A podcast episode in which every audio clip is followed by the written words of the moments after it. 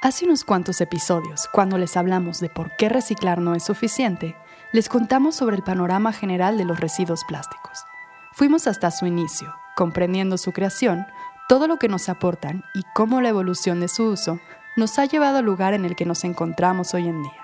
Pero dentro de todo esto, hay un uso específico que le damos al plástico, que es el que nos coloca ante una situación alarmante. Desde la obtención de la materia prima, los procesos de producción y distribución, hasta su prevalencia en el ambiente después de desechados, cada etapa en la vida de este plástico es altamente costosa. Mientras duran un par de minutos en nuestras manos, los mares, suelos y ecosistemas urbanos cargan con su peso por siglos. Los plásticos de un solo uso ya han superado la capacidad del hombre de llegar a lugares recónditos.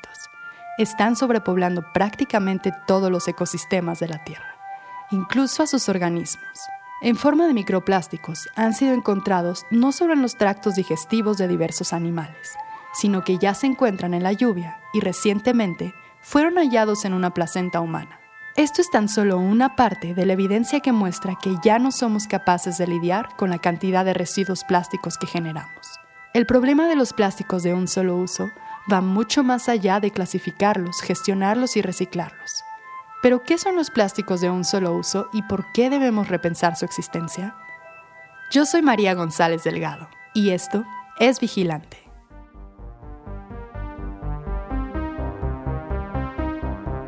Esto es Vigilante y queremos cambiar las cosas. Somos un medio informativo que busca difundir la verdad en temas relacionados a la crisis ambiental que vivimos en México y el mundo. Queremos alcanzar la lucidez y crear conciencia en todos los niveles ya es hora de que nos hagamos responsables.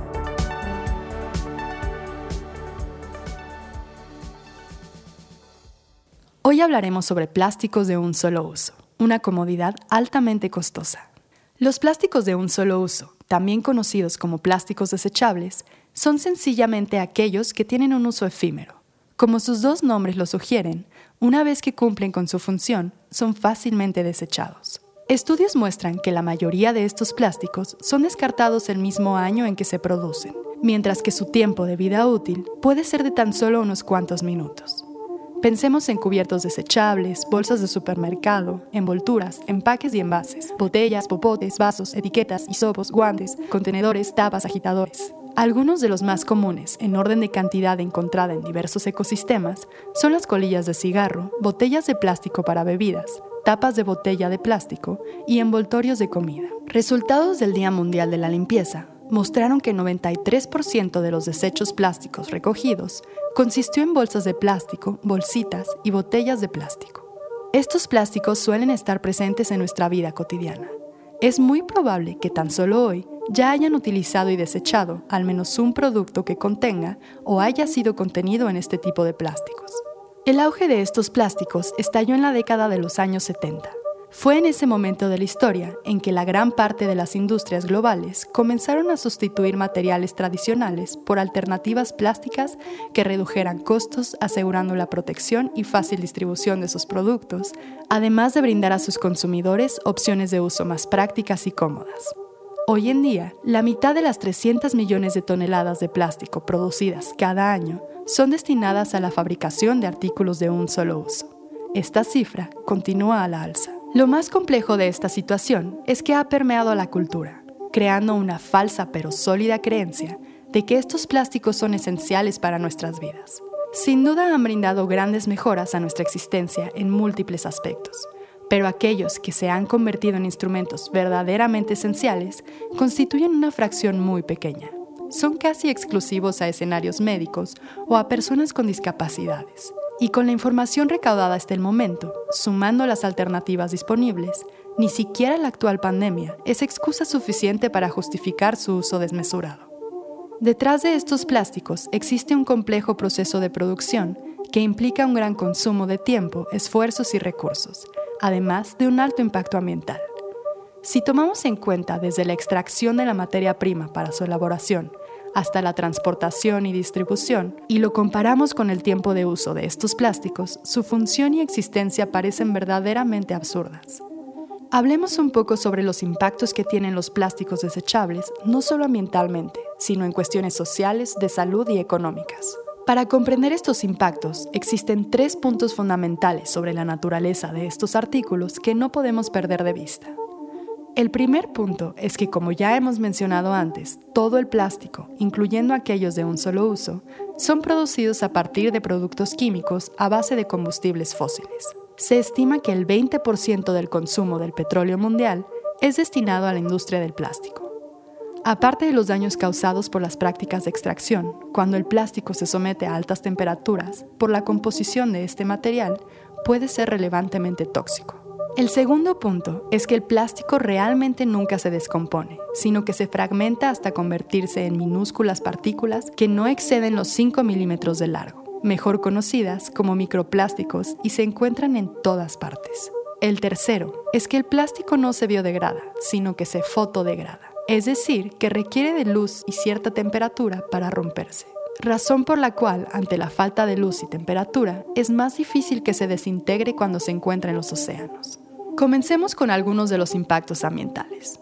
Probablemente uno de los impactos ambientales más mencionados y difundidos es el de los animales marinos, el cual es un verdadero indicador de cómo los residuos plásticos se han salido de nuestras manos. Cada vez son más los casos de animales muertos que contienen residuos plásticos dentro de sus estómagos, muy probablemente siendo esta la causa de su muerte. Es muy común que los animales marinos confundan los artículos de plástico con alimentos y los ingieran. Por ejemplo, las tortugas marinas ingieren regularmente bolsas de plástico al confundirlos con medusas, uno de los elementos principales dentro de sus dietas. Un estudio reciente demostró que 90% del total de las aves estudiado presentaban fragmentos de plástico en sus tractos digestivos, mientras que para el caso de las tortugas, el resultado fue del 100%. Todo esto sin hablar de todos los animales que presentan mutilaciones, afectaciones o mueren por quedar atrapados en artículos de plástico, generalmente plásticos de un solo uso. El caso más popular es el de los empaques de latas. De las 600 especies marinas afectadas por el plástico, el 15% se encuentran en peligro de extinción. Esto está relacionado con la cantidad de plásticos en el mar. La cifra estimada actual es de 150 millones de toneladas de plástico, sin contar todo el plástico que se filtra por su mal manejo. La Fundación MacArthur publicó en uno de sus reportes que para el año 2050 la cifra en toneladas de plástico en el mar será superior a la de peces. Ahora hablemos del cambio climático. Aunque no lo parezca, el problema del plástico va mucho más allá de la basura que genera. Nuestro consumo desmesurado de plástico está directamente relacionado a este fenómeno, pues todas las etapas de su ciclo de vida están relacionadas a fuertes emisiones de gases de efecto invernadero. Como acabamos de mencionar, para crear estos plásticos se requiere de petróleo y gas, los cuales es bien sabido que se extraen de maneras que tienen enormes impactos en el ambiente tanto por las emisiones como por las fugas relacionadas a estas prácticas. Un estudio realizado en el 2019 mostró que la extracción, transportación y refinado del petróleo para la producción de plástico es responsable de aproximadamente 108 millones de toneladas métricas de dióxido de carbono a nivel mundial. Por otro lado, el gran reto de distribuir el plástico a cada rincón de la Tierra requiere de una gran trayectoria de transporte, llevando el material de un lado al otro hasta que alcanza las manos de sus consumidores. Esto implica más emisiones de gases de efecto invernadero. Otra forma en que los plásticos contribuyen al calentamiento global es a través de la quema de desechos, lo cual nos lleva a los impactos a la salud. Estos impactos van desde ingerir microplásticos a través de los alimentos que consumimos hasta afectaciones psicológicas y de bienestar asociado al desagrado visual, o bien la generación de distintas enfermedades por agua estancada resultado de inundaciones provocadas por la obstrucción de las alcantarillas por residuos plásticos mal manejados. Existen aún enfermedades más severas como cáncer o afectaciones a sistemas y órganos vitales, resultado de las sustancias tóxicas que se traspasan a los alimentos y bebidas, sobre todo al ser calentados. La repetición y el mal uso de la frase, eso provoca cáncer, nos hizo caer en un escepticismo comprensible pero múltiples estudios demuestran que el calentar nuestros alimentos en ciertos plásticos puede tener este tipo de consecuencias en nuestra salud debido a la combinación de determinadas sustancias que contiene el plástico y altas temperaturas. Esto nos regresa a los gases tóxicos generados durante la producción e incineración de desechos plásticos, lo cual es una verdadera amenaza a la salud. Estos vapores tóxicos son los responsables de una gran variedad de enfermedades, afectaciones al sistema nervioso y cáncer. Este afecta principalmente a aquellas poblaciones que se encuentran en contacto directo con las plantas de fabricación o los vertederos de desechos, lo cual abre la puerta a los temas sociales relacionados a los plásticos de un solo uso. Es bien sabido que tanto las plantas de producción de plástico como los vertederos de basura suelen ubicarse cerca de comunidades marginadas, siendo ellos los primeros afectados. Los casos son múltiples en todo el mundo, tanto a nivel nacional como transfronterizo. La gama de afectaciones relacionadas a los plásticos de un solo uso implican también deforestación, desplazamiento, contaminación de recursos naturales y afectaciones a los medios de vida de las personas. En América, las plantas de producción y vertederos suelen encontrarse cerca o dentro de comunidades indígenas o afroamericanas.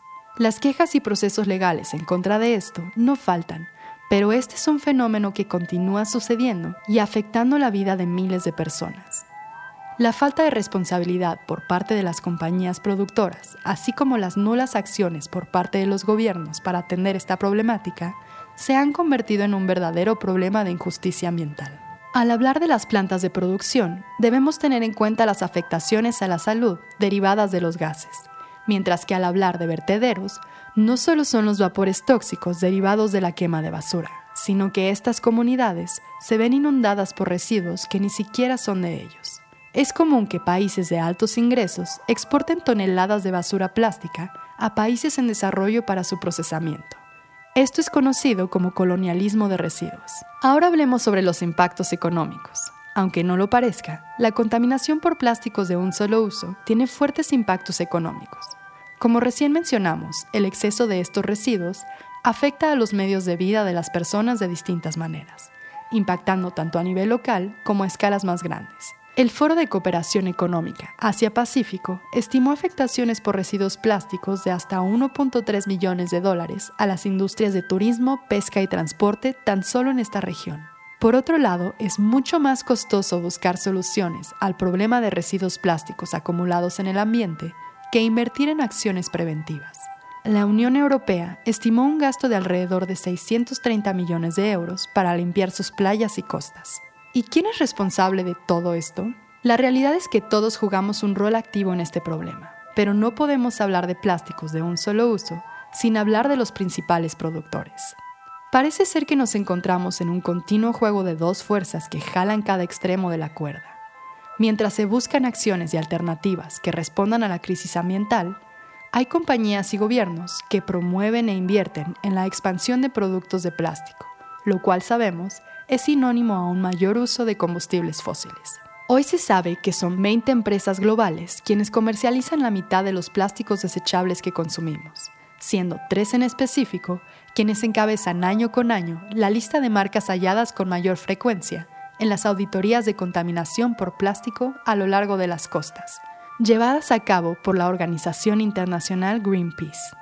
Esta misma organización reveló que son cinco los principales productores de polímeros de plástico de un solo uso, los cuales tienen un plan de incremento de su capacidad de un 30% entre el 2020 y el 2025. Lo más alarmante es que son las mismas compañías que nos venden el plástico y juran llevar a cabo grandes esfuerzos para mitigar el problema, quienes invierten grandes cantidades de dinero en la industria petroquímica. Y así no solo contribuyen a la crisis de la contaminación plástica, sino que a su vez alimentan la crisis climática. Las inconsistencias son muchas, comenzando por la falta de transparencia que suelen manejar. Por un lado, hay un gran vacío de información reportada por las compañías sobre las emisiones causadas por la producción de plástico. Por otro lado, está su misteriosa incapacidad para reducir el uso de materiales plásticos para sus empaques. Y no podemos dejar de lado la gran labor mercadológica que hacen con respecto al greenwashing, buscando vender productos y programas que presumen compromisos ambientales y sociales de alto nivel, mientras que su progreso real es muy bajo. Si comparamos sus buenas acciones contra sus ventas y producción, es fácil identificar el cinismo detrás de todo esto. Otro de los difusos discursos que son utilizados por estas compañías es aquel de trasladar la responsabilidad a la falta de educación de sus consumidores. Mientras ellos argumentan aportar su granito de arena a través del reciclaje y supuesto cuidado de los recursos naturales, señalan con el dedo la mala gestión de desechos entre sus consumidores. Y así, justifican la falta de alternativas viables que disminuyan el uso de plásticos desechables en sus productos. Sin cambios radicales y verdaderamente genuinos con la causa por parte de estas compañías, no importa cuántos esfuerzos y compromisos se realicen, será imposible reducir la contaminación plástica. Por su parte, los gobiernos tienen mucho por hacer. A pesar de existir una serie de esfuerzos, es necesario que la legislación atribuya responsabilidad a las compañías, exigiendo información certera sobre sus impactos y que regulen su modelo de negocios destructivo y desechable. La legislación respecto a los plásticos de un solo uso debe venir acompañada de otro tipo de esfuerzos que consideren a todos los actores involucrados. Por ejemplo, mejores prácticas de gestión de residuos, incentivos financieros para apoyar el cambio de hábitos en los consumidores y fabricantes, una mejor reglamentación, financiamiento para investigaciones y desarrollo de materiales alternativos, legislación de etiquetados, promoción de modelados circulares, etc es importante comprender que se requiere atacar el problema desde muchos ángulos para realmente lograr un cambio y no solo buscar pasar la bolita de responsabilidad de un actor a otro.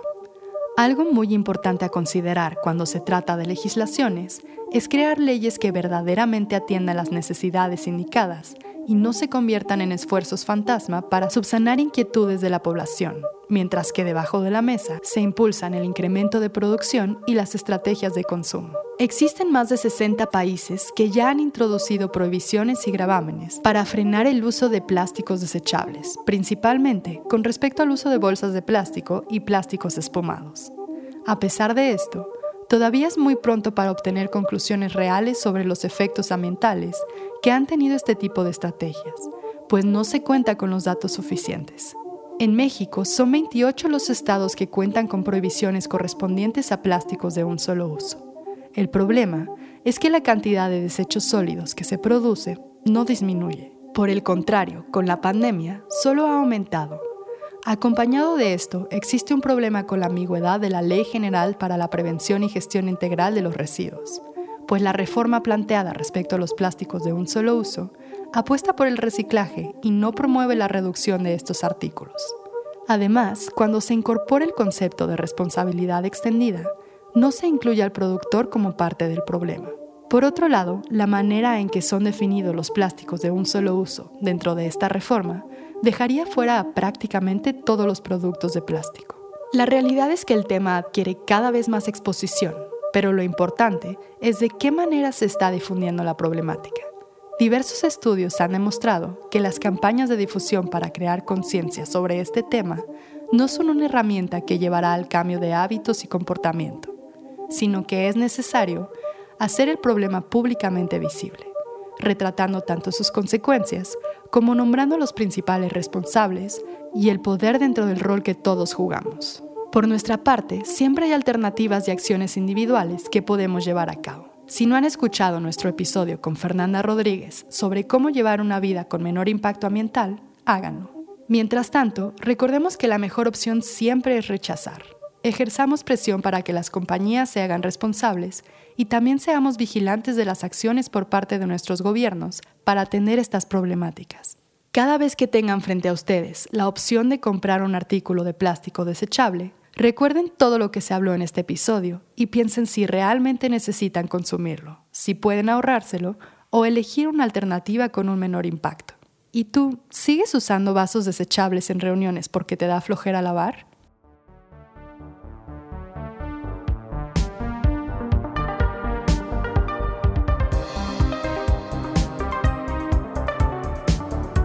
Escucha nuestro podcast todos los miércoles en Spotify, Apple Podcast o tu plataforma favorita y encuéntranos en nuestras redes sociales como vigilante-bio.